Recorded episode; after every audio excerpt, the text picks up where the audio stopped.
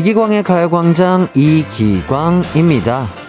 힘들 때 주위에 위로도 큰 힘이 되지만 그 사람들이 언제나 내 곁에만 있을 순 없겠죠.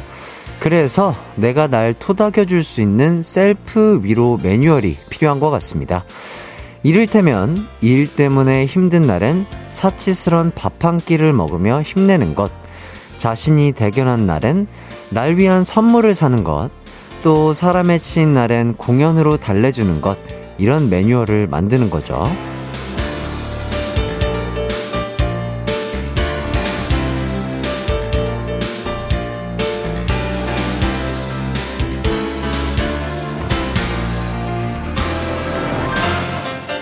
스스로를 잘 위로할 수 있는 능력, 이것도 건강한 어른의 필수 조건 아닐까요? 여러분은 자신을 위로하는 방법을 잘 알고 계신가요? 라디오와 함께하는 것도 참 좋은 방법이 될 것 같은데요. 오늘도 잘 찾아오셨습니다. 8월 16일 화요일 이기광의 가요광장 시작합니다. 한낮의 하이라이트 이기광의 가요광장 8월 16일 화요일 첫 곡 김태우의 하이하이 듣고 왔습니다. 화요일이지만 월요일 같은 화요일인데요. 어제까지 쉬고 온 분들에겐 월요병이 화요병으로 이사를 왔겠네요. 이제 추석까진 주중 휴일이 없는데요. 아유, 정말 팩트를 이렇게 알려주시네요. 자, 매일매일 가요광장에 놀러오셔서 스트레스와 피로 쫙 풀고 가셨으면 좋겠습니다. 9916님께서 햇띠, 머리 진짜 많이 길었네요. 곧 청학동간 AJ 선배님 뵐 수 있겠어요. 선배님 잘 지내시나요? 네, 글 공부는 잘하고 있으려나 모르겠습니다. 그러니까요, 저도 그 AJ 선배님 너무나 존경하는 선배님이어서, 그 시절, 그 선배님을 지금 약간, 모티브로 머리를 기르고 있는데요. 잘 길러지지 않네요. 그리고 또 TMI 하나 말씀드리자면 저는 어저께 또, 매직, 마법을 부렸습니다. 머리에 마법을 부려서 지금 조금 쫙쫙, 원래보다는 좀 펴져 있는 느낌이죠? 뒷머리부터 옆머리까지 쫙쫙 피면서 그, 원래 매직을 하면은 그, 모발의 끝에 단백질이 빠지면서 그 울퉁불퉁 이렇게 선이 생기거든요. 그런 것들을 좀 정리하면서 좀 다듬어 봤다, 이런 말씀을, TMI를 한번 궁금하신 분들은 없겠지만 한번 말씀을 드려봤고요. 자, 장혜원님은 햇띠, 저는 오늘 건강검진 받고 왔습니다. 이런저런 검진에 비수면 내시경까지 하고 온 저를 위해 오늘은 맛있는 음식으로 위로해야겠어요. 건강이 최고니까요. 비수면 내시경, 이거 조금 어떻게 보면은 조금 쉽지 않고 어려울 수 있는 건데 대단하신 것 같고, 어쨌든 내시경 하셨으니까 뭐 식단 그 관리하셨을 텐데, 또 너무 또 기름지거나 자극적인 음식은 오히려 지금 빈 공복 상태에서는 해가 될 수 있기 때문에 자극이 좀 덜한 음식으로 스타트를 해보시면 좋지 않을까, 그런 생각이 드네요. 자, 그리고 이재호님, 기광 막힌 기광님 드디어 복귀하셨네요. 이제 또 자리 비우시면 아니 되옵니다. 건강 잘 지키셔요. 감사합니다. 재호님 어제 복귀했습니다. 오늘 복귀 아니고요. 어제 복귀하셨고 재호님이 오늘 복귀하셨구나. 딱 뜻깊으셨어요. 예, 재호님. 그래도 오늘 와주신 게 어디예요. 재호님 을 위해서 또 즐겁게, 그리고 또 면역 관리하면서 건강 관리하면서 진행을 해보도록 하겠습니다. 이분 닉네임이 참 재밌어요. 아무리 생각해도 난마늘. 좋습니다. 아무리 생각해도 난마늘. 좋아요. 닉네임 센스 있으시잖아요. 어떻게 커피 쿠폰 드릴까요? 좋습니다. 커피 쿠폰 드리도록 하고요. 자, 이분께서 저의 위로는 진짜로 가요광장이에요. 남편도 재택, 애들도 거의 2달째 방학이라 힘든데 가광 들으면서 게임센터 참여하면 2시간이 후딱 가요. 감사합니다. 마늘님 감사합니다. 정말 감사하고 오늘 마늘님을 위해서 더욱더 즐겁게 한번 진행을 해보도록 하겠습니다. 그리고 진유정님, 요즘 그런 비용을 인성유지 비용이라는 이름으로 다들 쓰더라고요. 내 인성 유지하려면 만난 것도 먹고 공연도 보고 하며 스트레스 푸는 거죠. 하지만 텅장되기 십상이니 저는 인성 유지 비용으로 가광 챙겨보는 중 오늘도 파이팅! 유정님 파이팅! 좋습니다. 자, 가요광장 즐거운 2시간이 준비되어 있습니다. 1, 2부에는요 가광 리서치와 가광 게임센터가 준비되어 있고요, 3, 4부에는 소녀시대의 티파니 그리고 써니 씨와 함께하는 기광 막힌 초대석이 준비되어 있어요. 특히 오늘 가광 게임센터는 일요일 2부에 만났던 이어 말하기 게임을 해볼 겁니다. 저와 전화 연결을 해서요 속담, 명대사, 사자성어 등을 이어 말하는 게임인데요. 전화 연결 원하는 분들 문자로 참여 신청해주세요. 이름, 나이, 전화 연결하고 싶은 이유를 써서 보내주시면 되겠습니다. 짧은 거 50원, 긴 거 100원이 드는 샵 8910으로 보내주세요. 가요광장 광고 듣고 올게요. 나를 달려주시는 안녕 즐거운 날의 가요광장 해피의 목소리에 안겨준다면 정말 좋겠네. 한낮엔 기광 막힌 가요광장 가요광장 가요광장 가요광장 12시부터 2시까지는 이기광의 가요광장. 이기광의 가요광장.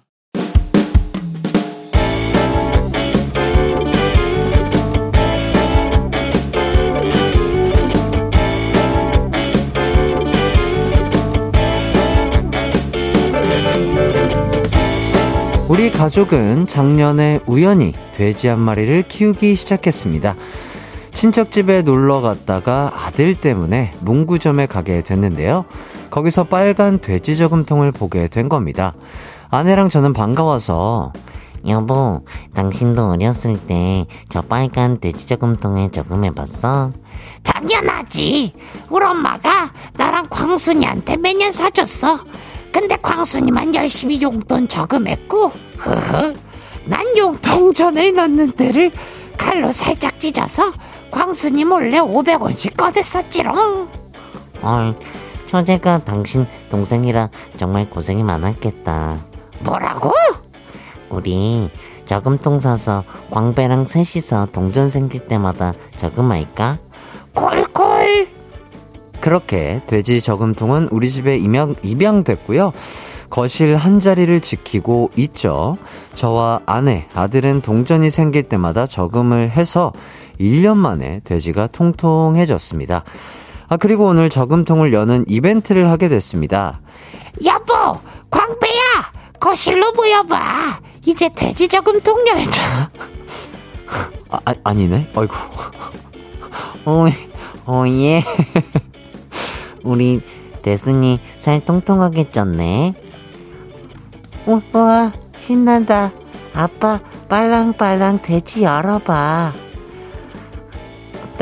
따르르 네네네 네르르 따금짝짝. 그럼 지금부터 이광준 가족의 돼지 저금통 열기 행사를 시작하겠습니다. 저금통 오픈은 우리 집 기둥, 우리 집의 미의 여신 이광자 여사님이 하겠습니다. 친애하는 가족 여러분, 그럼 제가 가족을 대표해서 저금통을 오픈해 보겠습니다. 저금통을 열자 1년 동안 모은 동전이 가득했습니다.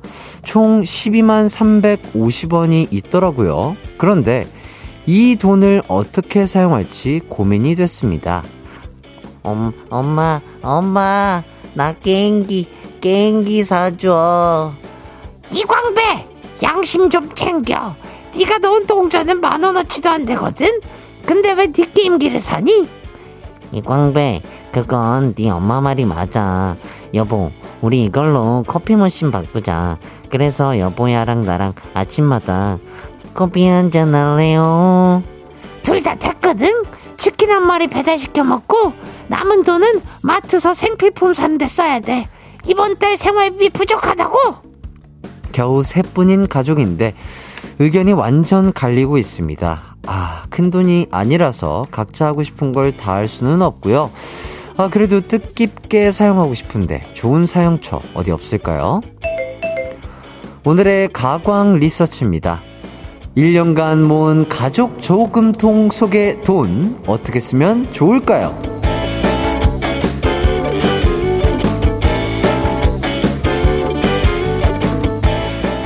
가광 리서치, 일상에서 일어나는 크고 작은 일들에 대해서 리서치해보는 시간인데요. 오늘은 5924님의 사연을 각색해봤습니다. 아, 라이너스님이 광자 목소리 힘 풀릴 때마다 너무 웃긴다고 하는데요. 이게 그렇게 또 성대 접지에 좋은 소리는 아니에요. 성대를 갉아먹는 소리라고 하는데 하다 보니까 이게 이렇게 됐습니다. 네, 그렇죠. 일명 현타가 오는 소리라고 하죠. 예, 목소리 힘 풀릴 때마다 웃겠다고 해주시는데, 예, 그 포인트이지 않을까 싶고요. 자, 윤정현 님이 광준이 아들 광배라서 광준이랑 목소리가 똑같은 거예요. 라고 해주셨는데, 저도 그 광배라는 친구 또, 낯을 가립니다. 오늘 처음 보는 친구거든요. 저도 처음 보는 친구인데, 아, 캐릭터에 조금 더 깊게 빠져들지 못한 점에 대해서 사죄드리겠습니다. 네. 자, 그리고 최정아님, 광준이랑 광자의 결혼 사연이 궁금해지네요.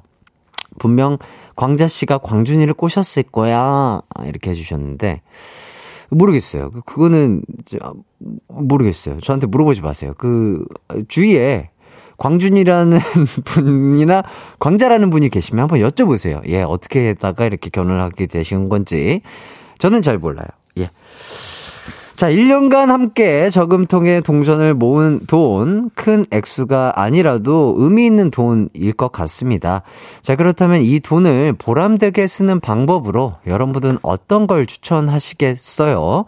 오늘은 주관식이니까요. 마음껏 의견을 보내주시면 되겠습니다. 문자 번호 샵8910, 짧은 문자 50원, 긴 문자 100원이 들고요. 인터넷 콩, 스마트폰 콩 앱, 마이케이는 무료입니다.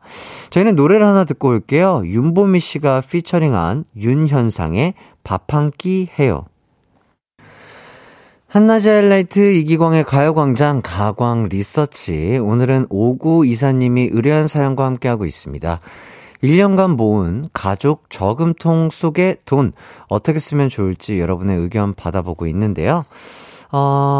조아조아님께서 가족 사진을 찍으면 어떨까요? 아, 이거 너무 좋네요. 진짜 가족 사진, 그러니까 뭐 진짜 어디 여행을 가거나 뭘 하건 사진이랑 영상밖에 남는 게 없잖아요. 가족 사진 찍으면은 아주 예쁠 것 같습니다. 좋은 의견이네요. 자, 그리고 꾸물꾸물님께서 사다리 타기에서 큰돈 몰아주기 하면 재미날 듯. 아, 요거 쪼이죠. 야, 요거 쪼입니다.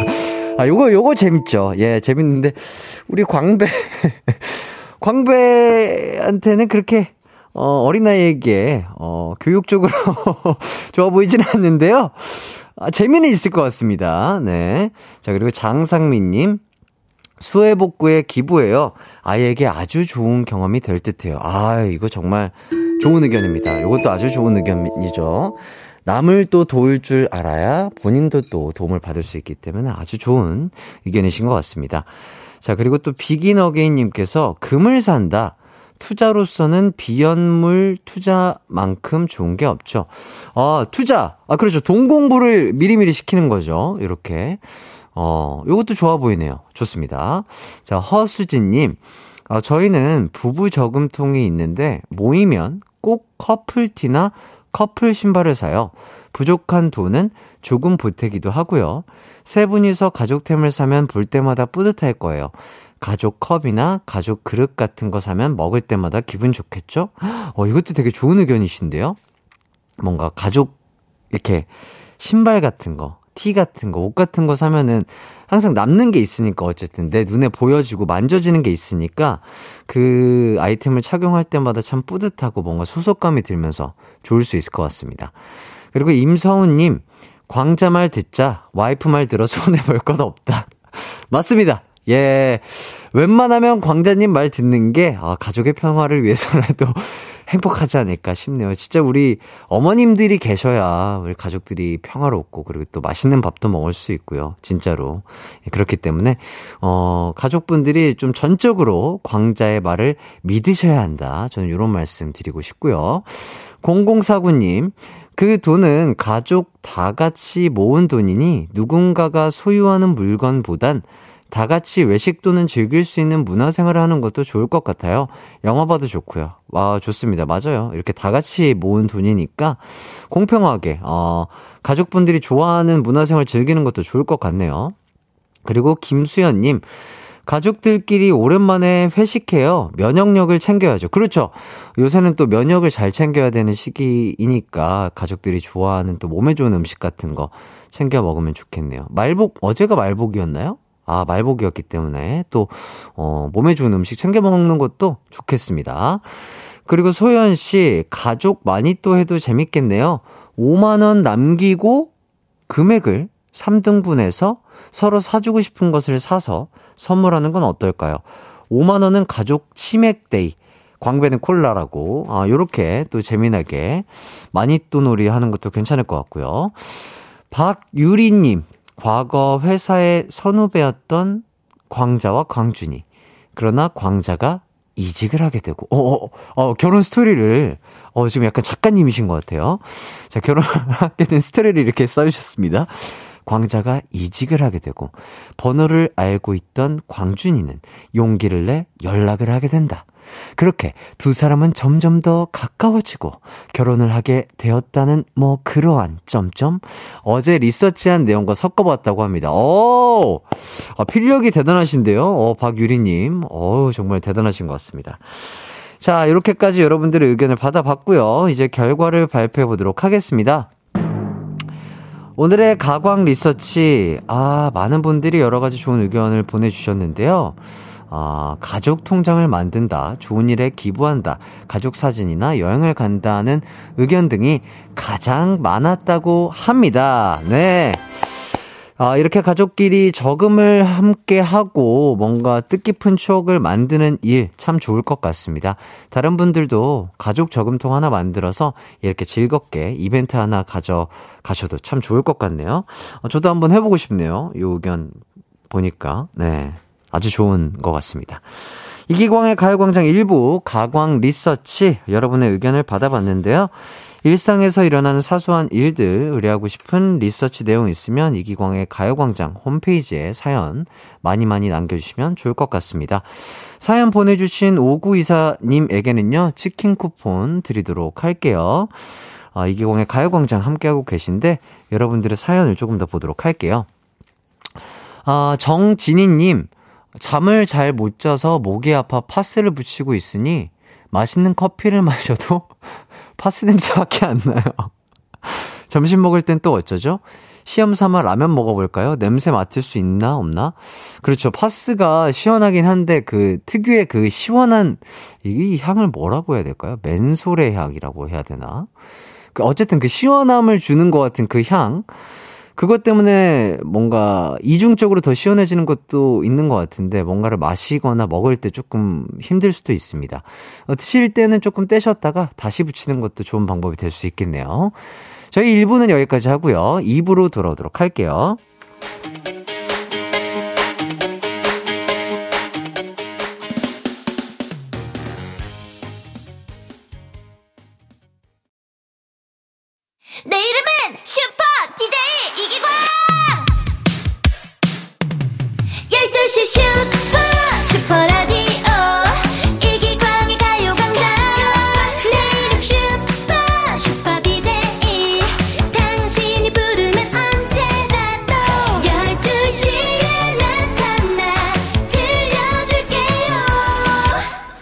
이기광의 가요광장.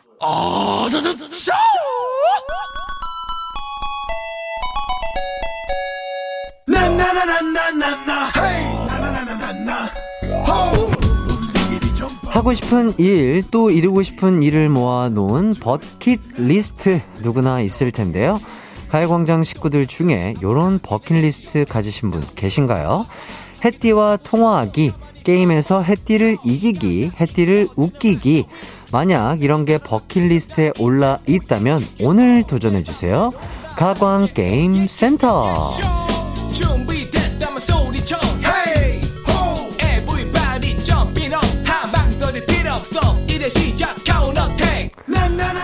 오전에 쌓인 피로를 웃음과 재치로 극복. 극복해보는 시간 가광게임센터. 오늘은요 1부에서 예고해 드린 대로 일요일에 여러분과 했었던 이어 말하기 게임을 해볼까 합니다.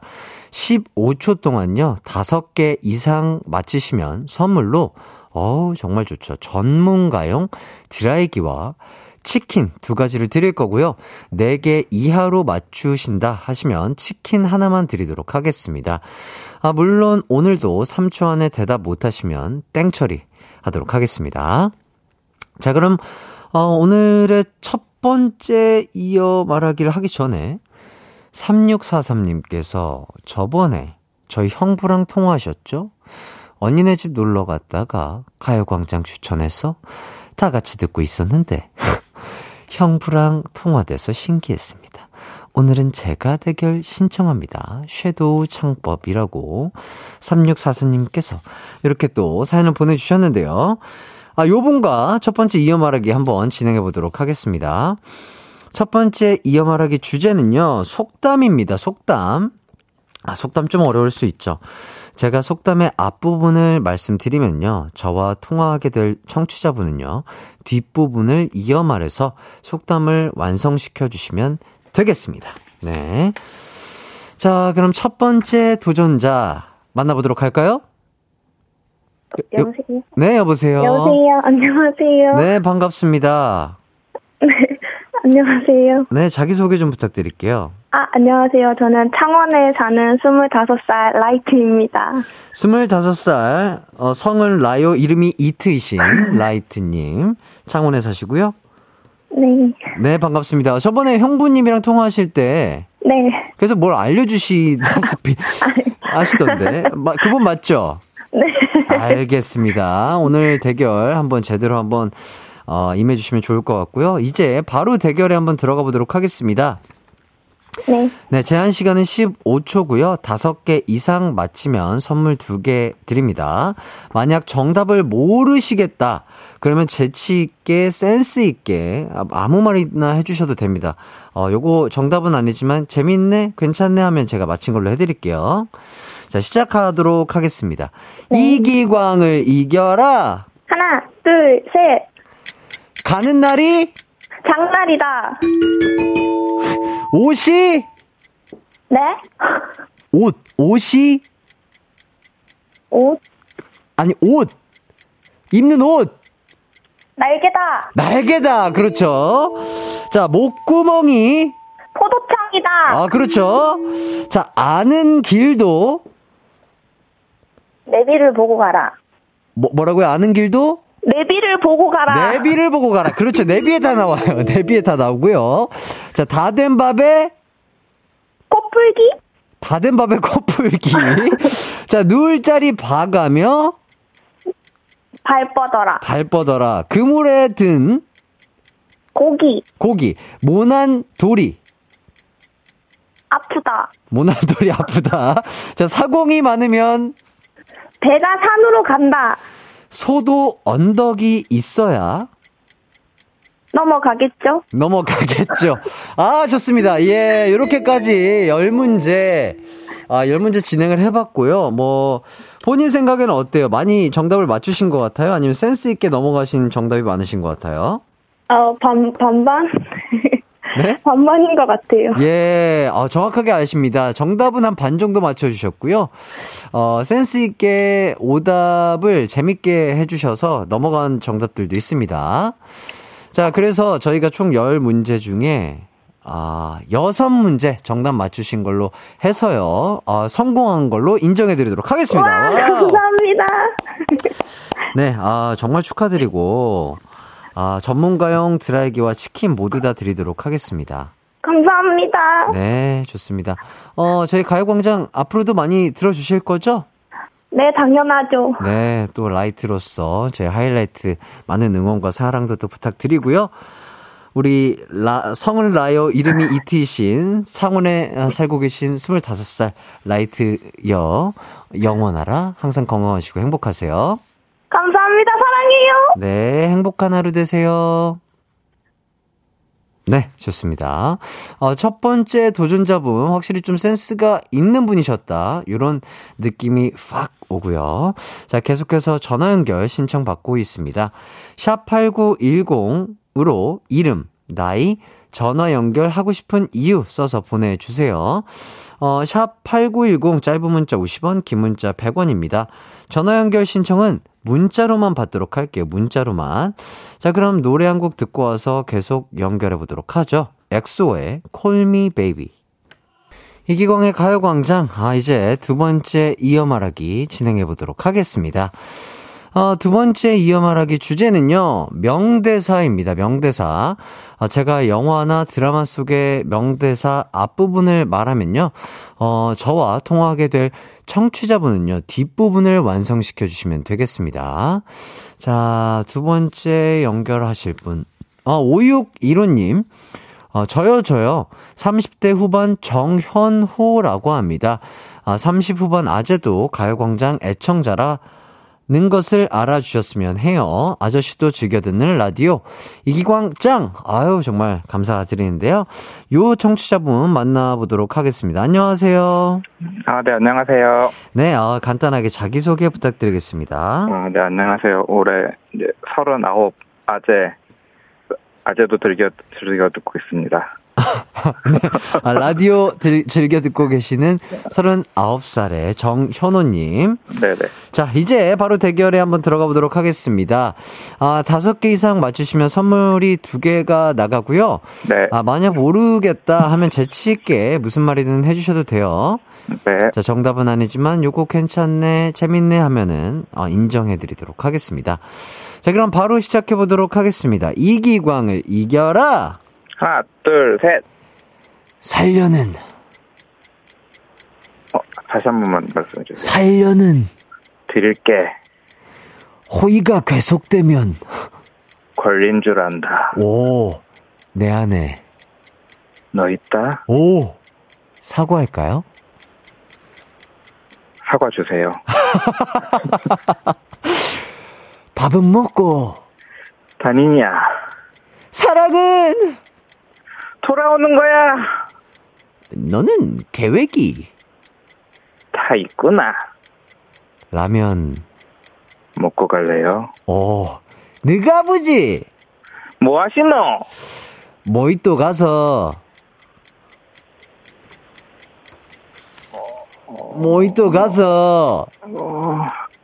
많이 먹었다, 아닌가. 모히또 가서 많이 먹었다, 아이가. 얼추 느낌은 비슷했는데, 아주 잘 섞어주셨습니다. 모히또 가서 몰디브 한잔 하자 였고요. 정답은요. 자, 어쨌든 간, 이렇게 또 정답도 많이 잘 맞춰주셨지만, 오답 또한 센스있게 잘 맞춰주셨어요. 네. 지금 박유리님께서도, 잘하신다, 이렇게 또 해주시는데, 요거 하나 더 한 번 더 찍어보도록 하겠습니다. 사과할까요? 한 다음에, 지금 우리 현호 씨가 뭐라고 하셨죠?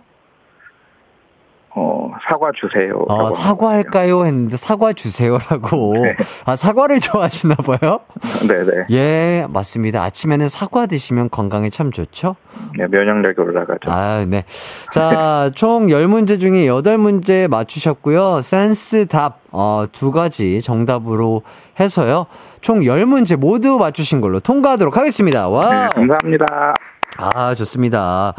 정말 센스가 넘치셨던 것 같고, 요렇게 성공을 하셔서 전문가용 드라이기 치킨 선물로 보내드리도록 하겠습니다. 네, 감사합니다. 네, 앞으로도 저희 가요광장 청취 많이 해주세요. 네, 가요광장 화이팅! 화이팅! 네. 좋습니다. 이렇게 또 우리 청취자분들이 센스 있는 분들이 많으십니다. 예. 바로, 세 번째 청취자 바로 연결해 보도록 할게요. 여보세요? 네, 여보세요. 반갑습니다. 자기소개 좀 부탁드릴게요. 네, 저는 청주에 사는 8살 아들 있는 아이 엄마 배희진이라고 합니다. 배희진 씨. 네. 네, 반갑습니다. 바로 그냥 대결에 들어가도 되겠죠? 네. 룰이라든지 이런 거 조금 설명이 더 필요하신 부분 있을까요? 아니요, 바로 진행해도 될 것 같아요. 알겠습니다. 자, 대결에 바로 들어갈게요. 이기광을 이겨라. 하나, 둘, 셋. 사자성어예요? 네. 작심? 3일. 와우. 독불? 당군. 오. 신토? 불이. 야, 일거? 양득. 와. 동문? 서답. 백발? 백중. 우와. 속전? 속결. 일취? 월장. 불로 소득. 불로 뭐라고요? 소득이요. 불로 소득. 그렇죠. 네. 자, 햇띠. 네, 다시 한 번만요. 햇띠. 최고. 아, 정답. 야, 아, 이렇게 사자성어 뭐 공부를 하시나요? 어떻게 이렇게 잘하시죠? 아, 괜찮았나요? 아, 너무 괜찮았고 센스 있는 답까지. 네. 원래 불로 장생을 저희가 원했었는데 불로 소득이라고. 아, 근데 너무 센스 있으셨습니다. 네, 감사합니다. 네, 총 10문제 중에 10문제 완벽하게 맞추신 걸로 해서 통과드리도록. 10문제 중에 10문제요? 아, 그럼요. 네. 아, 진짜 너무 대단하시고. 네, 감사합니다. 네, 일단 축하드리는데 지금 전화 연결 중에 지금 차 안에서 듣고 계신다고요? 네, 지금 아이랑 여름휴가 지금 가고 있어서 고속도로예요. 아, 약간 휴게소에서 쉬시면서 지금 통화하시는 거구나. 네. 아, 어디로 가고 계세요?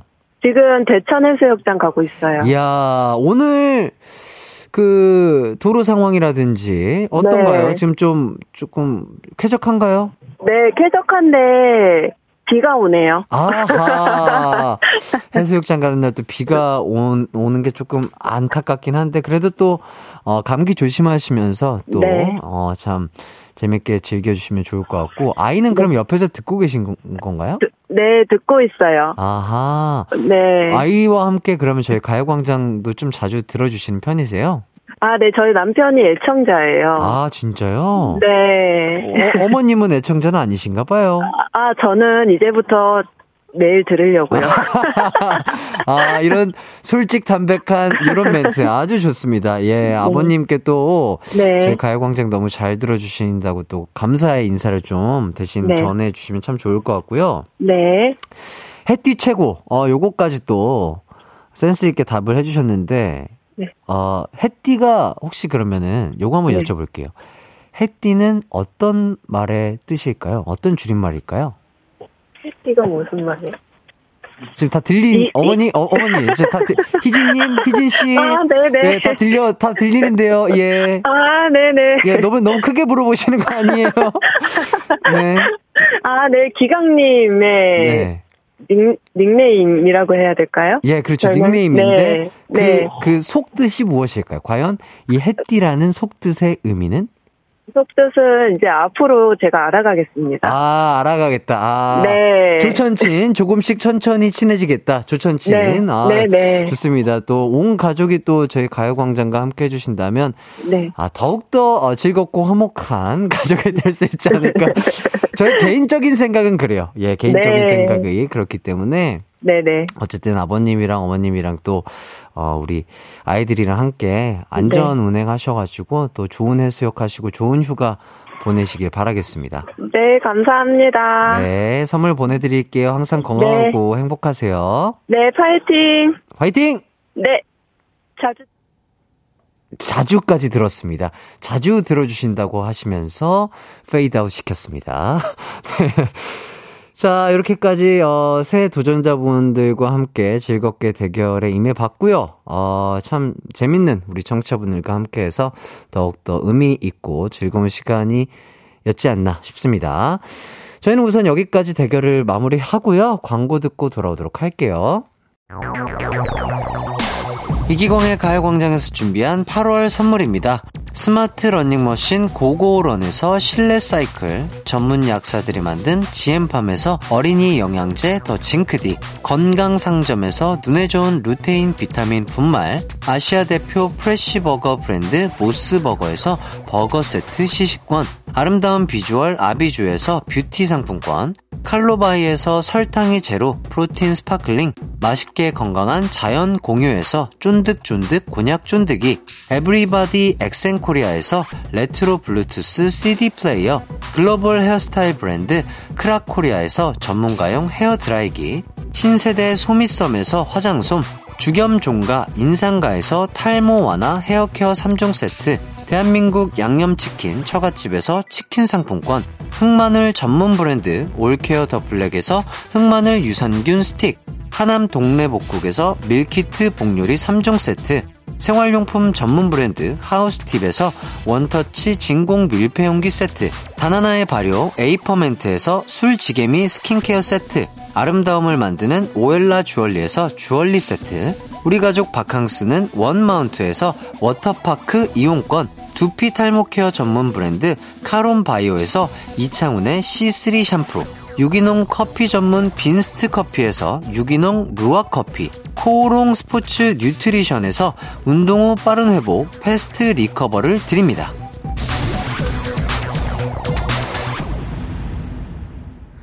하이라이트 이기광의 가요광장 함께하고 계시고요. 이제 2부를 마칠 시간이 됐습니다. 4645님께서 조천치는 청취자와 햇띠 사이에도 해당되는 말이었네요. 햇띠와 짱절친 되는 날까지 열심히 가광 들을게요. 저는 좋습니다. 조천친도 좋고요. 적발친, 적당히 빨리 친해지는 그런 사이도 좋고, 여러분의 마음이 끌리시는 대로 저에게 당겨져 오시고 저희 가요광장에 끌려오셨으면 좋겠습니다. 최대한 좀 빨리 오시면 더 좋겠죠?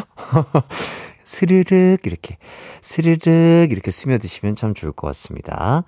K1239땡땡땡님, 삼척 여행 가는 길이에요. 계약 앞두고 여름 휴가 잘 다녀올게요. 휴가엔 콩과 함께, 지금 여름 휴가 삼척으로 떠나고 계시는데도 불구하고 또 콩으로 함께 하고 계시는 청취자분이신 것 같습니다. 휴가 중에서도 저희 가요광장을 놓지 않는, K1239땡땡땡님 너무나 감사드리고, 또 즐거운 휴가 잘 다녀오시길 바라겠습니다.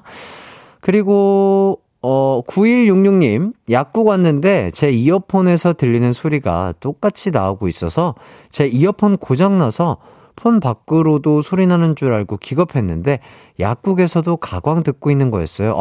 또 약국에 계신 약사님 너무나 감사드립니다. 또 저희 가요광장과 함께 해주신다니까요.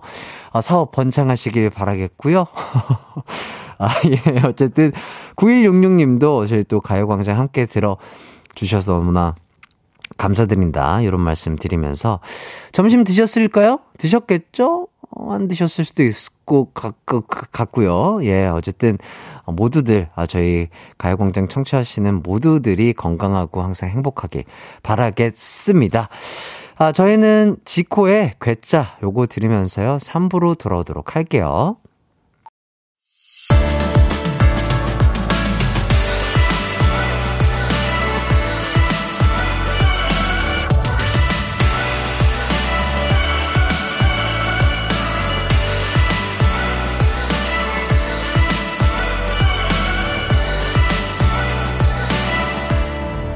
이기광의 가요광장. 이기광의 가요광장 3부가 시작됐습니다. 1026님께서 저는 부산에 나와 있는 특파원 1026입니다. 현재 이곳 부산은 천둥을 동반한 폭우가 쏟아졌다가 잠시 잦아들었다가 또다시 폭우가 내리기를 반복하고 있습니다. 오고 가는 길에 안전사고가 발생하지 않도록 시민들의 주의가 필요한 상황입니다. 그런 의미로 제 퇴근길에는 비가 잠시 멈추면 좋겠습니다. 이렇게 해주시는데 부산에 나와 계신 특파원 1026님 정말 고생이 많으셨고 지금 부산뿐만 아니라 또 전국적으로 장마나 그리고 또 폭우가 내리고 폭우로 인해서 피해가 발생한 곳이 많다 이런 뉴스나 소식들을 간간히 접할 수가 있는데 많은 분들에게 큰 피해 없이 잘 빨리 마무리가 됐으면 하는 바람이고요. 이번 장마 폭우가 빨리 지나가기를 기도하도록 하겠습니다. 1026님도 또 퇴근길 안전하게 또 바닥 잘 보시면서 걷기를 그리고 또 대중교통 이용하시길 바라겠습니다. 자, 3, 4분은요. K-POP 기광 아니고요 기강 잡으러 나와주신 두 선배님 드립니다. 지금도 소녀시대, 앞으로도 소녀시대, 영원히 소녀시대, 소녀시대 티파니 써니 씨와 함께 하도록 하겠습니다. 두 분께 궁금한 점, 하고픈 말, 보고 싶은 것 샵 8910으로 보내주세요. 짧은 문자 50원, 긴 문자는 100원이고요. 콩과 마이케이는 무료입니다. 저희는 광고 듣고 티파니 씨, 써니 씨와 함께 돌아올게요. It's alright. 우리 집으로 12시부터 2시까지 널 기다리고 있을게. It's alright. 이기광의 가요광장.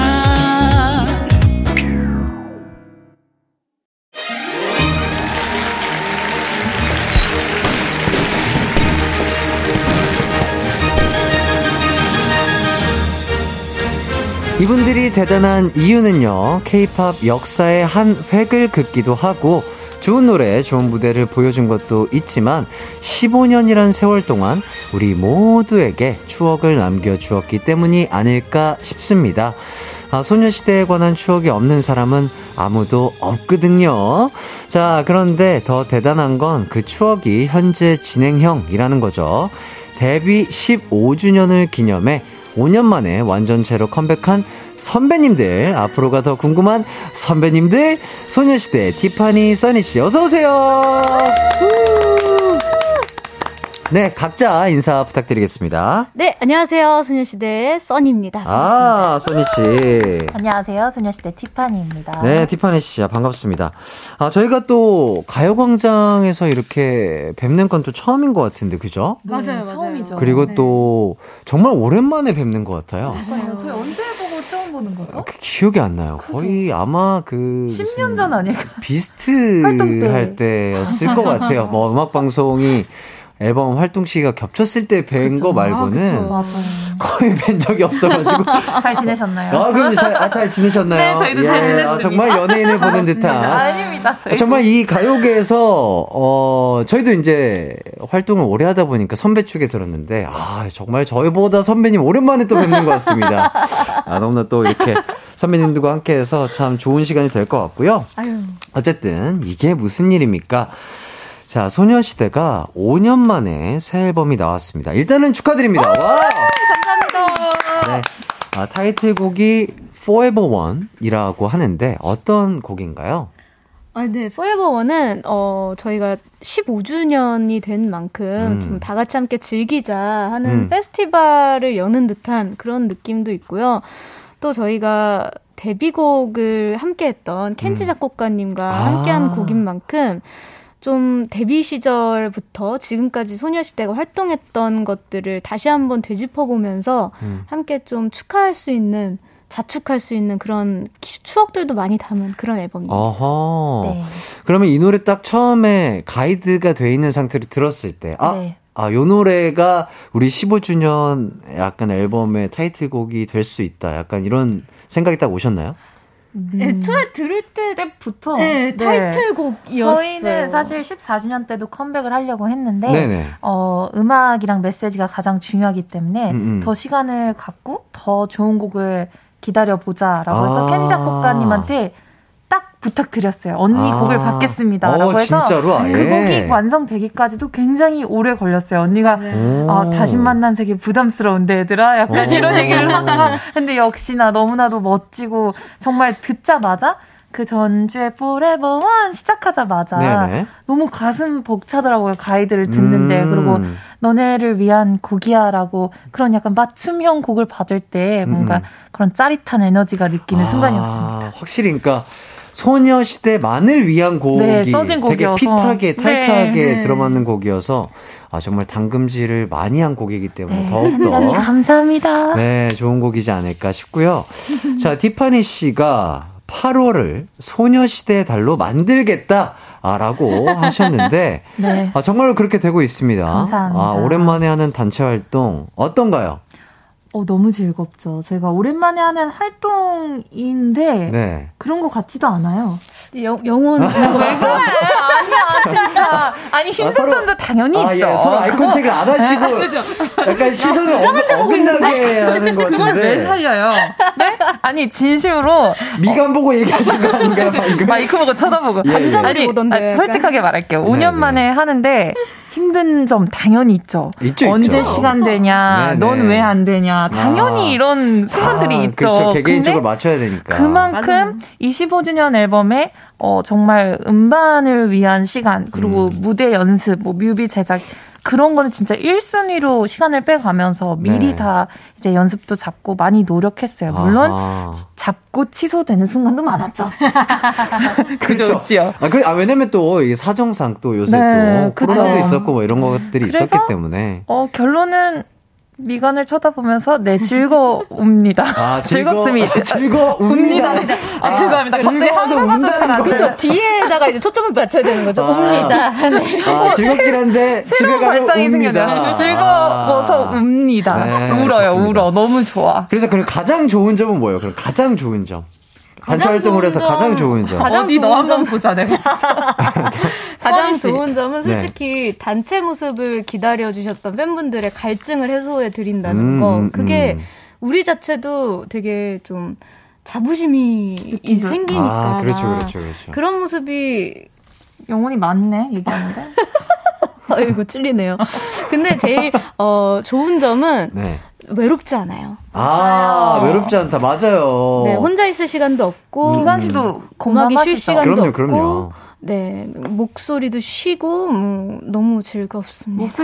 목소리가 왜 쉬신다고요? 애들이 8명이잖아요. 네네. 그러면 한 명한테 얘기를 하면 8번 본인 빼고서 7번을 얘기를 해야 되는 거예요. 그래서 예를 들면 그래가지고 다음 주에 연습 시간에는 이런 거 하자. 혹은 뭐 팬미팅 때 이런 거고 정하는 거 어떻겠니? 이런 거를 7번을 말해야 되니까. 대신 우리는 그래서 그 이제 톡방 그런 설정들을 진짜 잘 활용해요. 왜냐면 공지를 올릴 수 있잖아요. 공지를 위에 올릴 수 있죠. 그래서 공지랑 그 투표하는 그런 옵션들을 굉장히 잘 활용하고 있어요. 저희는. 어마어마합니다. 네. 그래도 되게 체계적으로 톡방이 잘 유지가 되고 시스템화가 돼 있네요. 네. 굉장히 체계적이어서 다행입니다. IT 산업의 발전이 너무 감사할 따름입니다. 그렇죠. AI 하면 소녀시대.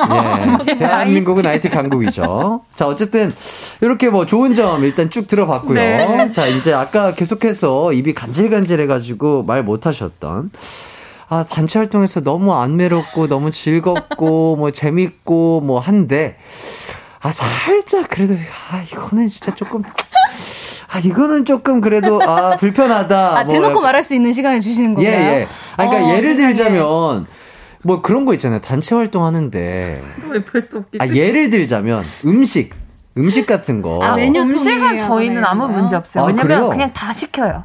소녀시대 때는 약간 먹고 싶으면 끝내 먹어야 된다. 그럼 뭐 어떤 한 분은 쌀국수 먹고 싶으면 쌀국수 시키고 뭐 김밥은 김밥, 누구는 뭐 스테이크 이렇게 다 통일 없이. 네. 그리고 누구는 초코 마시고 싶고, 누구는 커피 마시고 싶고, 누구는 이 집에서 마시고 싶고, 이게 다 원하면. 왜냐면 이제는. 워낙 멤버가 많으니까 한 2씩만 모여도 최소 주문 금액이 금방 넘어버리거든요. 그래가지고 그렇게 시켜서 먹는데. 네네.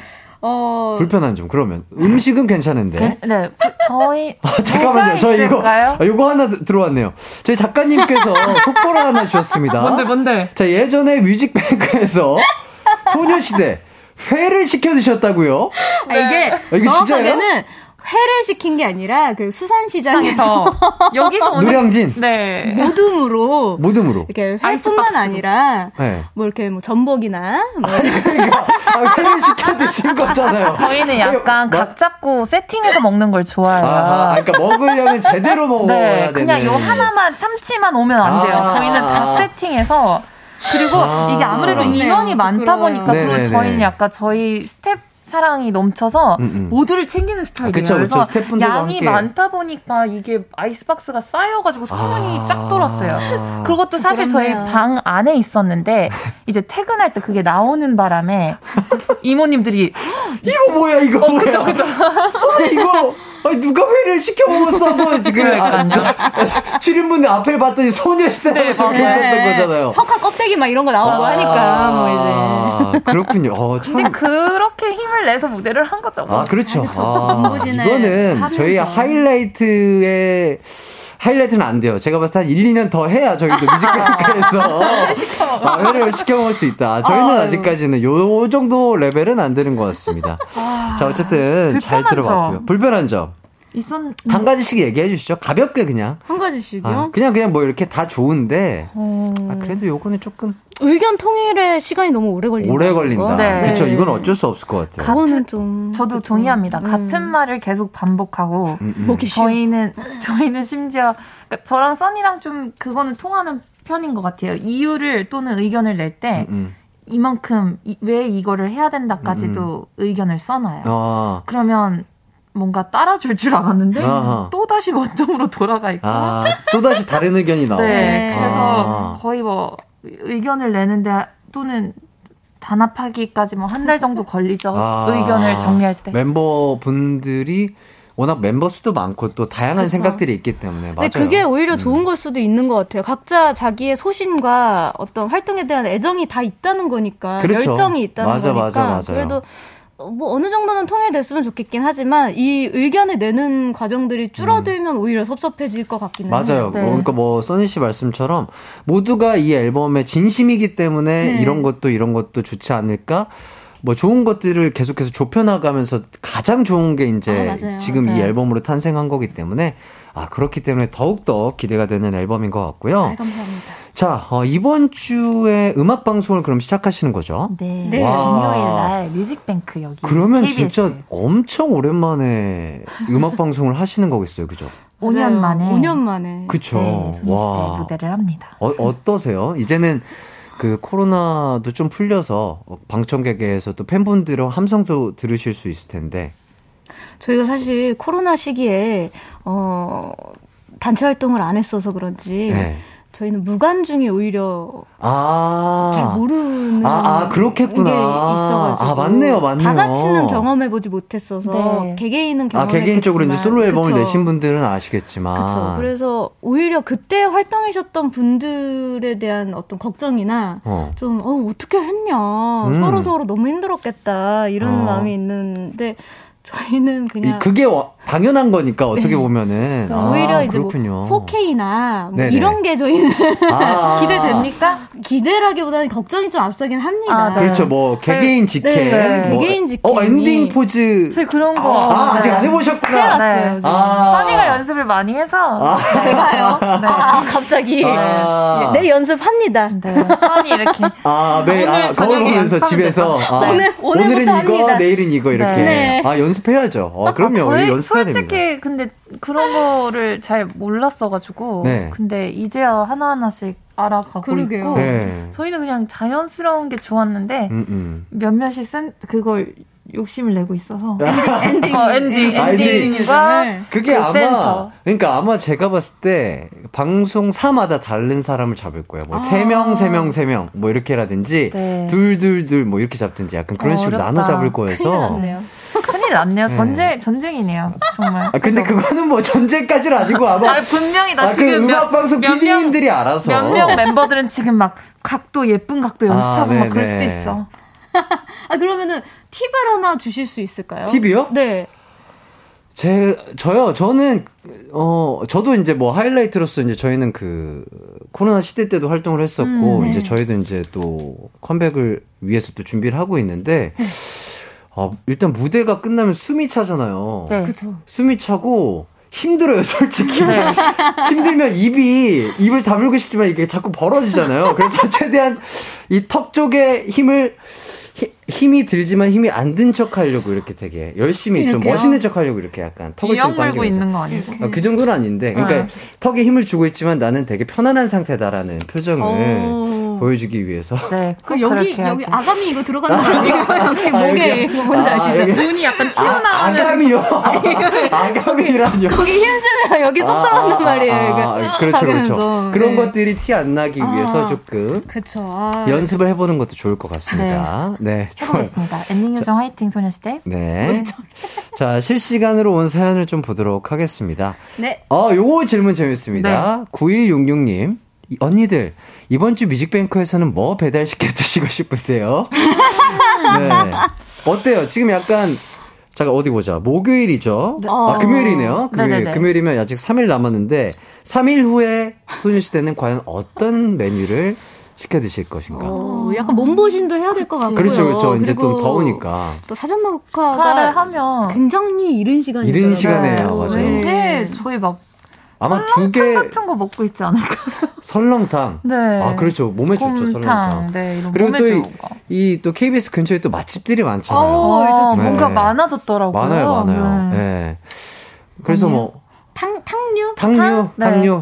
뜨끈한 국물이 있는 류. 따뜻한 거 먹어야지. 밥 심으로 무대하자. 그렇죠. 그래야 또 몸이 뜨끈하게 또 잘 풀려서 노래도 잘 나오고 춤도 잘 추고. 그럼요. 네네. 기분도 풀려있고. 네. 아유, 웃기다. 자, 그리고 7284님께서 세 분을 같은 화면에서 보니까 저의 중고등 시절이 생각나요. 아, 세상에. 그러니까요.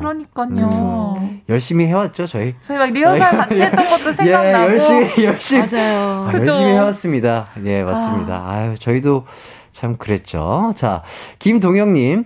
포에버 원 샤워할 때 매일 들어요. 너무 좋아요. 자주 앨범 내줘요, 진짜. 아유, 노력하겠습니다. 네. 감사합니다. 샤워할 때 들은 건 진짜 흥난다라는 건데. 아, 그렇죠. 진짜, 뭔가 준비한 거나 뭔가 하루에 묵은 때를 벗겨낼 때. 아니면 저는 하루의 시작을 생각을 했는데. 하루의 시작 또는 이제 벗겨낼 때잖아요. 묵은 때를. 스트레스를 내가 여기서 해방이 되겠다. 그죠. 신남을. 맞아. 우리 거야, 나 짠. 네, 그렇죠. 것 같네요. 해방될 때. 그럴 때.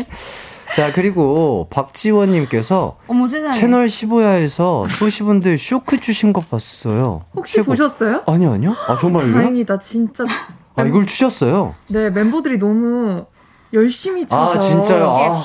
이렇게 노래를 맞추기가 있었는데, 그때 이제 노래를 듣고 제목과 맞추고 나서 이제 노래가 나올 때 춤을 췄었는데. 아, 춤까지 췄어야 성공하네. 춤까지도 추고 멤버 여러 명은 막 정말 열심을 다해서 애드립도 부르고 막. 네. 근데 오늘 이렇게 만날 거라는 생각을 못했죠. 그러니까요. 안 보셨다니 다행이다. 네, 다행이다. 왜냐면 사실 그게 제일 부끄러웠어요. 오늘. 또 이게 근데 또 작가님께서 친절하게 광고 나갈 때 저희를 찾아주셨어요. 아니. 보지 마세요. 죄송해요. 우리 감정에 맞아요. 저희가 그때 MVP에 약간 눈이 돌아가지고 그때 배달 어플 상품권이 꽤 괜찮았어요. 큰 상품권이었나요? 네. 좀 두터웠어요. 그래서 열과 성의를 다하셔서 한우도 있었고 그래서 또 게임 앞에서는 또 진심이더라고요. 우리 멤버들이. 근데 그렇게 또 진심으로 해야 또 텐션이 확 오르고. 그쵸. 정말 깜짝 놀랐어요. 네, 프로그램 재미가 있는 거니까. 그럼요. 자, 이제 노래를 한번 들어보도록 하겠습니다. 소녀시대의 Forever One 우선 듣고 오도록 할게요.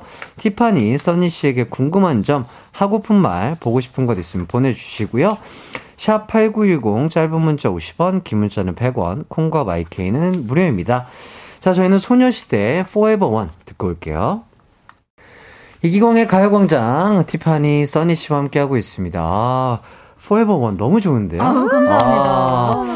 이 무더운 여름에 정말 시원함을 주는 아주 청량한 곡인 것 같고, 소녀시대가 소녀시대였다. 이런 수식어가 잘 어울리는 곡인 것 같습니다. 네. 감사합니다. 3734님께서 소신님들, 혜띠한테 포인트 한번 알려주세요. 포인트 한번 혹시 춤 이름이 있나요? 저희가 아직, 저희도 춤 이름을 못 지었는데, 뭐, Forever One 할 때, 이렇게 원을 그리는 것도 있고, 원을 하는 것도 있고, 아니면 뭐, 방이야 춤이라고 우리는 영원 하고 아, 이렇게 방향 영원 아 약간 총을 쏘듯이 네, 그런 것도 있고 어허. 여러 가지가 있거든요. 네. 전율 속에 아니 수영이가 머리를 치는 것으로 이번에 머리를 아영. 쳐요. 아영에서 아, 머리를 친다고요? 네, 아영에서 이렇게 쪼가 있어서 아 이렇게 네. 머리카락을 버릇이, 이렇게 넘기는 네, 춤인 거죠? 그 버릇이 깊게 배어 있는 춤이 있어서 진짜 좀 러브밤 뭐 저희는 그냥 그런 것도 just 있고. Like a love 이렇게만 하는데 아. 수영이는 just like a love bomb 아 약간 이 아, 고개를 네, 쪼가 아. 있어요. 그런 것도 아. 있고 그게 좀 화제의 포인트가 되기도 맞아요. 네. 요새는 진짜 머리카락 마저도 춤을 춘다고 맞아요. 표현을 하더라고요. 네.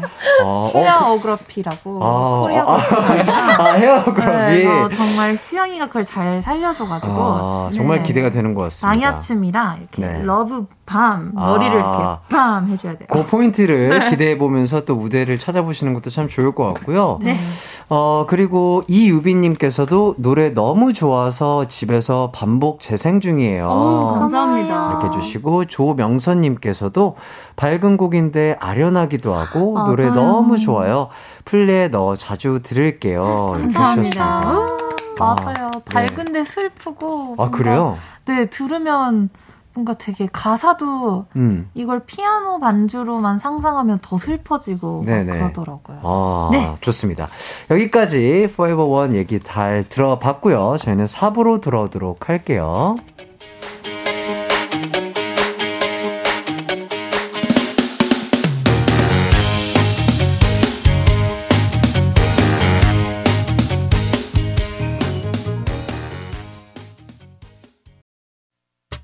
언제나 어디서나 널 향한 마음은 빛이 나 나른한 햇살 너의 목소리 함께한다면 그 모든 순간이 하이라이트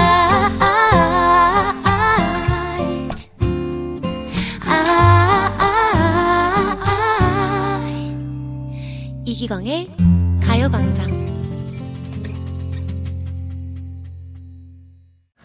이기광의 가요광장 포에버원으로 컴백한 소녀시대 써니 티파니 씨와 함께하고 있습니다. 아 저는 그 안돼 멈춰 박수 또 칠게요. 아 예 박수 또 치겠습니다. 네.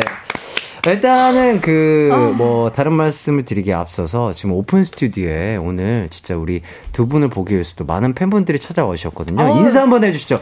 여러분 안녕하세요. 반갑습니다. 반가워요. 와줘서 고마워요. 감사합니다. 여러분 많이 더우시죠? 네. 아 더우신데도 불구하고 또 이렇게 보러 와주셔서 너무 감사드립니다. 감사해요. 예 알겠습니다. 더위 조심하시고요. 네.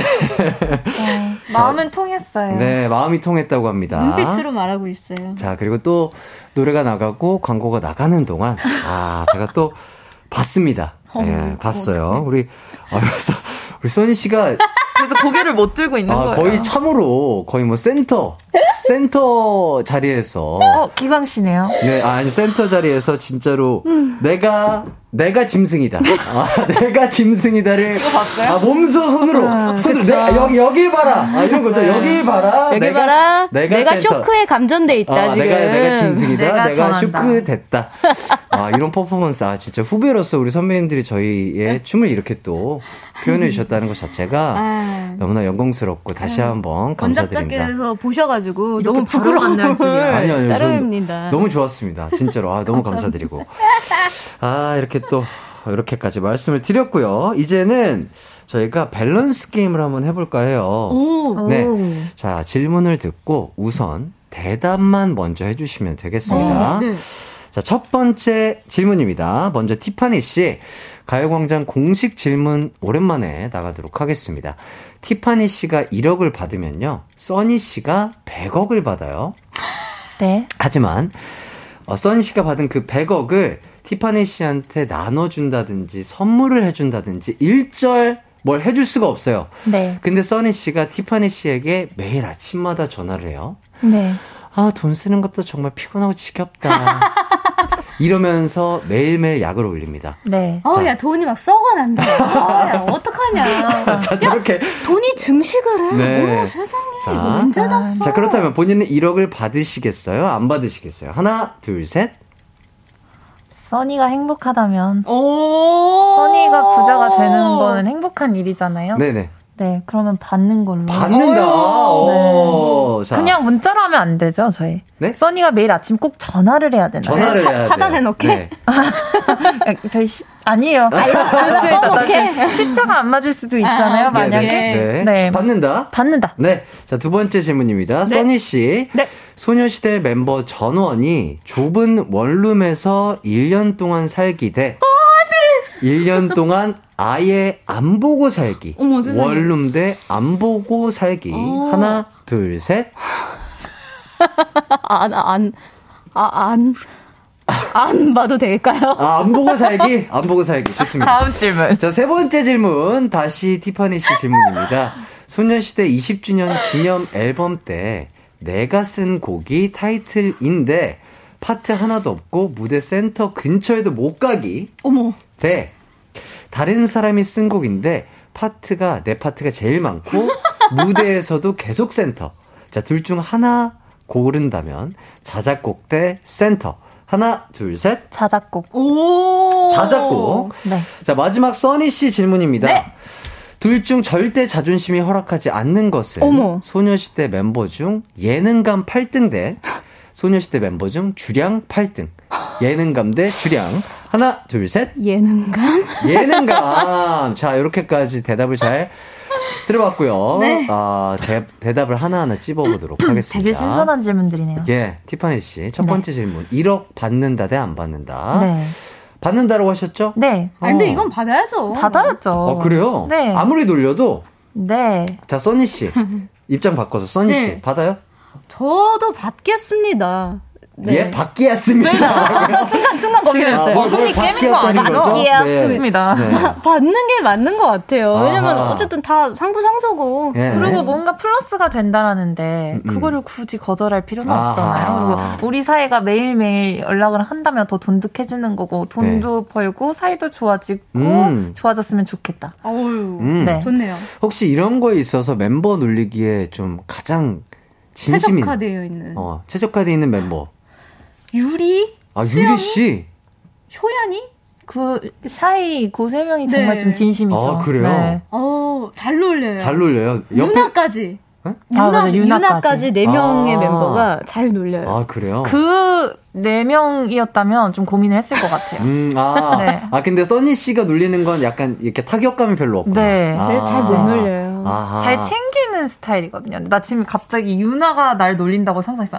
언니 돈이 너무 남아도 갑자기 한다고 유나가 언니 나 돈 어떡해 막 이럴 것 같은데 내 돈이 남아 이거 돈이 너무 많아 이 징징거리는 유나의 그 놀림 저를 잘 놀리거든요. 유나가 사랑합니다. 아침에 그 목소리로 시작하면 조금 힘들 것 같긴 해요. 저 명상 그럼 한 2시간 해야 돼요. 아하. 하지만 어쨌든 티파니 씨, 써니 씨는 멤버가 네. 좋고 나도 좋으면 된다. 아, 좋습니다. 자, 두 번째 질문이에요. 써니 씨. 아이고 이러면 어떡해. 자, 소녀시대랑 1년 동안 원룸 살기 대 아예 1년 동안 안 보기. 저희가 사실 멤버 수가 너무 많기도 많고요. 일단 원룸이면 맞아. 화장실이 한 개 있고잖아요. 그렇죠. 그거는 좀 너무 힘들 것 같습니다. 그렇죠. 왜냐면 스케줄 갈 때 또 씻고 막 이렇게 해야 되는데 8분이 또 예. 아니 솔직히 말해서 누가 할 수 있어. 그래서 차라리 1년 동안 안 보면서 줌 같은 걸로. 네, 저희는 워낙 잘. 아, 줌으로? 네. 줌으로 톡으로. 화상 채팅하고. 뭐, 그냥 진짜 채팅이나 이렇게 하고. 그렇죠, 그렇죠. 네, 그게 더 사이가 좋아지는 방법이지 않을까. 근데 그렇게도 못 봐요. 그렇게. 그래도 그걸 선택할 거지. 예. 원룸에서에다가 진짜 절연을 하는 수가 있을 수도 있기 때문에. 그렇죠, 그렇죠. 가끔 보면 사이가 더 좋아질 수도 있다. 그럼요. 아, 그러면은 저희 반대로 한번 여쭤봐도 돼요? 하이라이트 원룸에서 얘기 대 안 보기 이런 거 있잖아요. 네. 하나, 둘, 셋. 저는 원룸에서 하는 게 낫죠. 우리 뭐가 돼? 왜냐면 저희는 현실적으로 저희는 4명이잖아요. 아, 그쵸, 그쵸. 4명이니까. 근데 충분히... 원룸인데 4명이서 원룸? 화장실 한 개도 괜찮으신 거잖아요, 그죠? 최대한 그 시간을 절약해 봐야죠. 예. 아, 집에 샤워, 없는 거 아니야? 샤워 시간을 뭐 10분으로 단축한다든지 무조건. 오, 아 근데 그게 아, 머리가 짧으면 그러니까. 또 가능한 일이 그렇죠. 머리가 너무 길고. 그렇죠. 길고 뭐 그러니까 관리도 해야 되고 이러니까. 생각하기도 싫어. 예. 여기까지 한번 네, 들어봤고요. 감사합니다. 만일 다 같이 다시 숙소 생활을 한다면 그러니까 되게 괜찮은 숙소에서 어떠실 것 같나요? 네. 일단 화장실이 한 3개 정도 있는 거죠. 적어도. 그렇죠. 그렇죠. 그렇다면 뭐.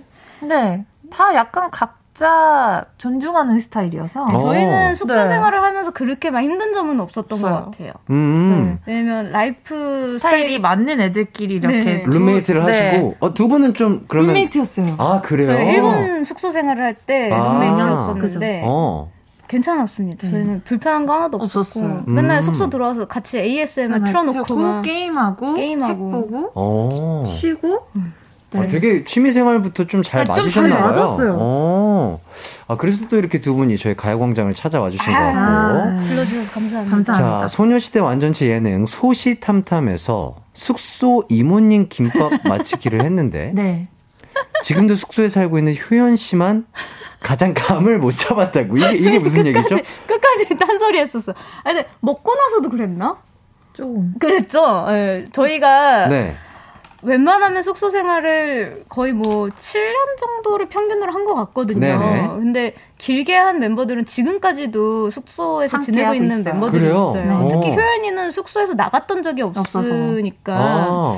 이모의 밥을 가장 많이 먹었었는데 네, 근데 이모가 김밥을 싸주셨고 저희가 3개의 김밥 중에 이모 김밥을 맞추는 거였는데 한 입씩 맛을 보고 네. 아니요, 심지어 멤버들이 맛도 안 보고 그냥 냄새 맡고 모양 보고 비주얼만 봐도 맞출 수 바로 있었어요. 바로 다 맞춘 거예요. 네네. 근데 효연이 혼자. 효연이는 그날 아침에도 이모님 밥을 먹었을 텐데도 불구하고 네, 못 맞추더라고요. 그리고 너네는 어떻게 이걸 이렇게 잘 알아? 근데 저희는 진짜 약간 뭔가 엄마의 뭔가 손길이 느껴지는 그런 약간 향수를 불러일으키는 그런 뭔가 김밥이거든요. 그래서 그걸 잊을 수가 없는데 효연이 참 워낙에 안 까탈스러워서 그럴 수 있어요. 네. 약간 효연 씨 저희 또 게스트로 한번 나와주신 그쵸? 적이 있는데 네, 솔로 앨범 때문에 잘은 모르겠으나 되게 약간 수더분하신 것 같아요. 그러니까 뚱미가 있어요. 네, 그냥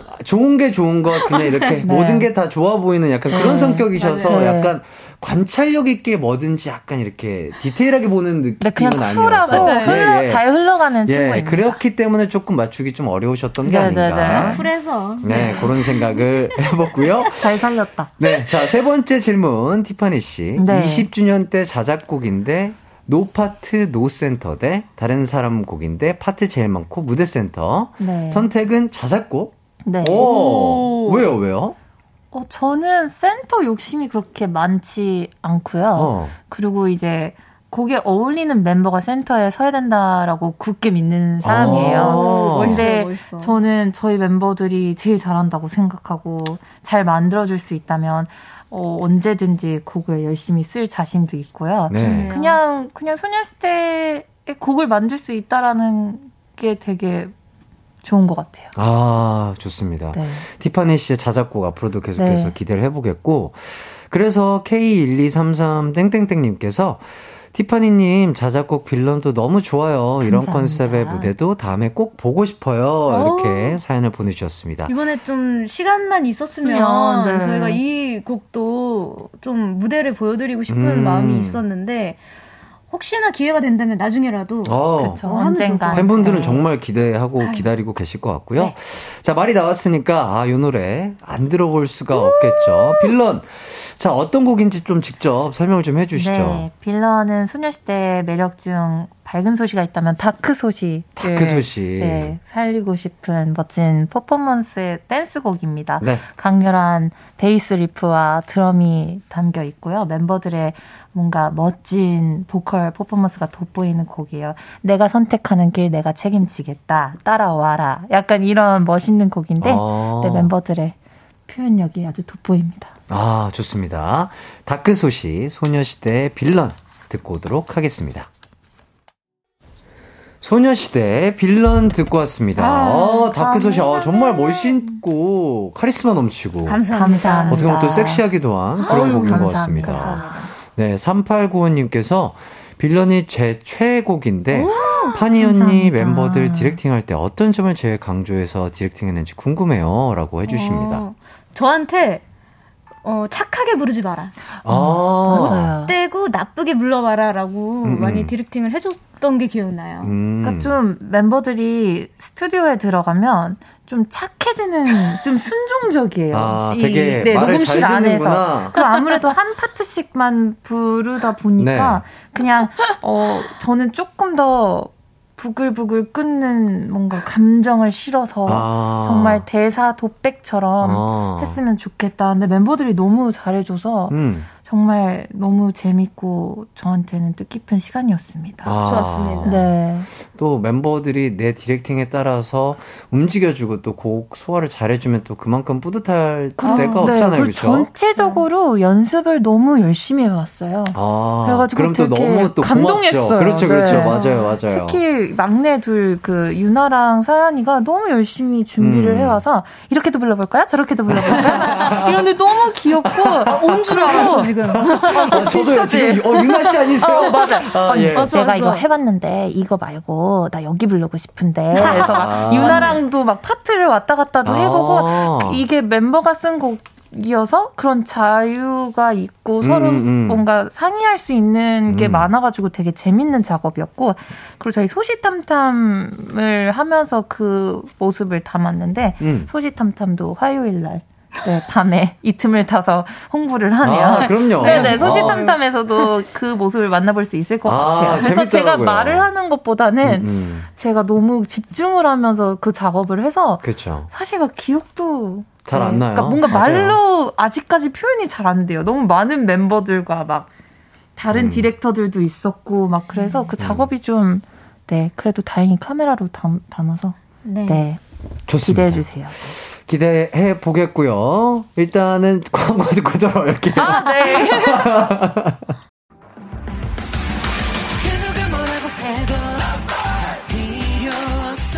음악과 유쾌한 에너지가 급속 충전되는 낮 12시엔 KBS 쿨 FM 이기광의 가요광장.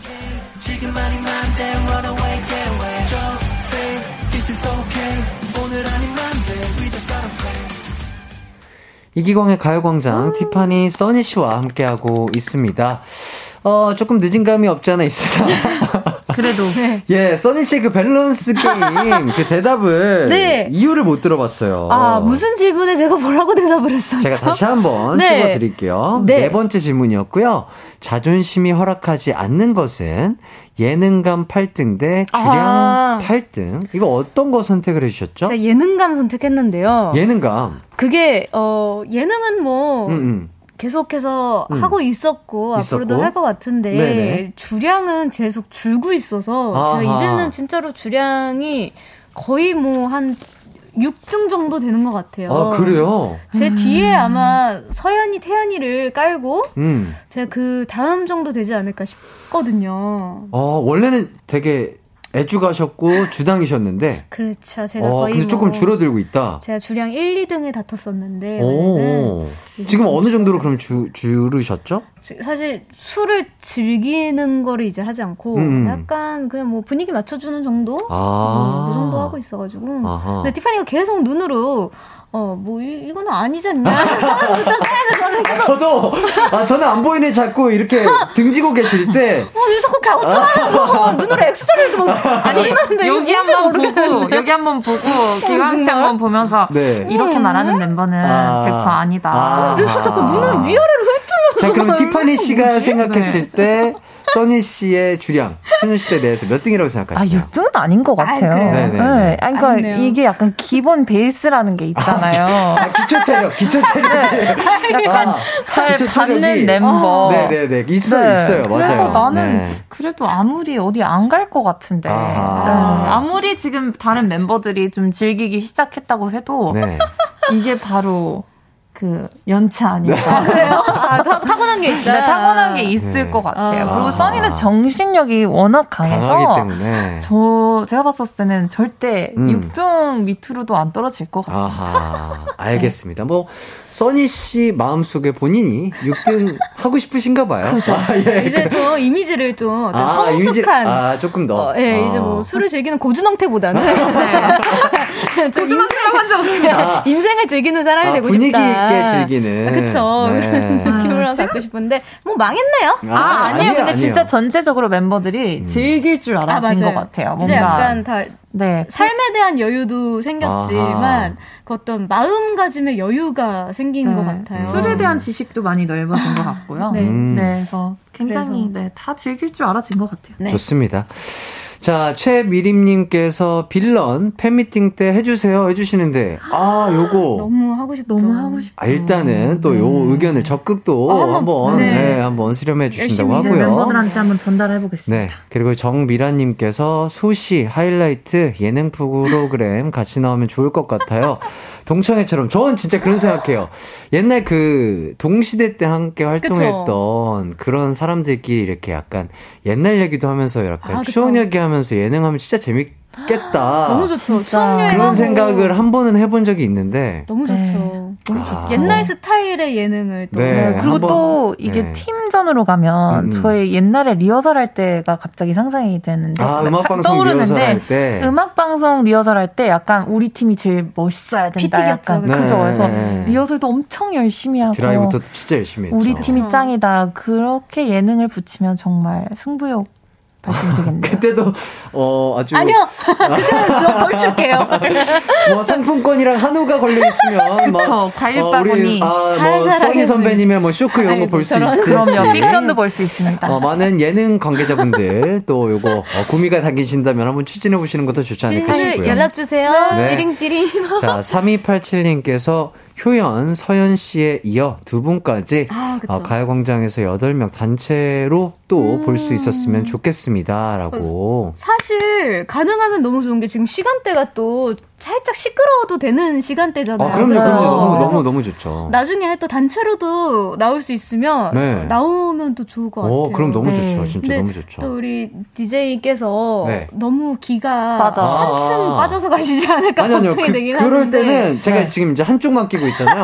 그럴 때는 제가 이거 둘 다 오픈합니다. 그럴 때는 제가 둘 다 오픈하면 괜찮더라고요. 직접적으로 이 소리를 귀에다가 넣지 않는 이상 괜찮더라고요. 너무 웃겨. 이것이 바로 짬에서 나오는 바이브군요. 이게 또 흔들리지 않았어. 네, 이 두 쪽을 끼면은 너무 소리에 집중이 돼서 힘들 수가 있거든요. 그래서 하나씩 이렇게 제거하면서 그 상황에 맞춰서 진행을 하면 좋네요. 충분히 소녀시대 완전체도 제가 게스트로 나와주신다는 점을 서로 흔들리지 않고 거부하지 않은 사람. 진짜 감사합니다. 좋지 않을까 싶고요. 아니 뭐 그리고 제가 딱히 할 게 없어 보여요. 단체로 나오시면 제가 각자 인사 부탁드립니다 하고 뭐 자 알아서 얘기해 주시면 좋을 것 같아요 하면 알아서들 이렇게 다 진행을 해주시고 풀어놓으면 너무 좋죠. 대본 이렇게 주고 자 이대로 진행해 주시면 되겠습니다 하면 될 것 같아서 좋죠. 자 어쨌든 이렇게 또 새 앨범으로 찾아와 주신 소녀시대 그리고 티파니 그리고 써니 씨와 함께해서 너무나 즐거운 시간이었는데요. 감사합니다. 이렇게 아주 길게 1시간 동안 저와 함께 얘기를 나눠봤는데 어떠셨나요? 시간이 가는 줄 몰랐어요. 너무 즐거웠고 앨범 얘기와 이런 뭔가 요즘 활동을 준비하면서 하는 에피소드를 풀을 수 있는 시간이어서 너무 즐거웠습니다. 네, 다음에 진짜로 또 단체로 나올 수 있는 날을 저희도 기대하면서 기다리고 있겠습니다. 감사합니다. 저도 정말 기대하고 기다리겠고요. 또 저희 가요광장 제작진 분들께서도 아주 기대하신다는 눈빛으로 저렇게 응원을 해주시고 계십니다. 원래는 소녀시대 끝곡 빌런이라든지 뭐 다른 곡 들으려고 했는데요. 오늘 토크가 너무 재밌게 풀려서 오늘은 노래 없이 끝맺음 짓도록 하겠습니다. 여러분 남은 하루도 기광 막힌 하루 되세요. 안녕.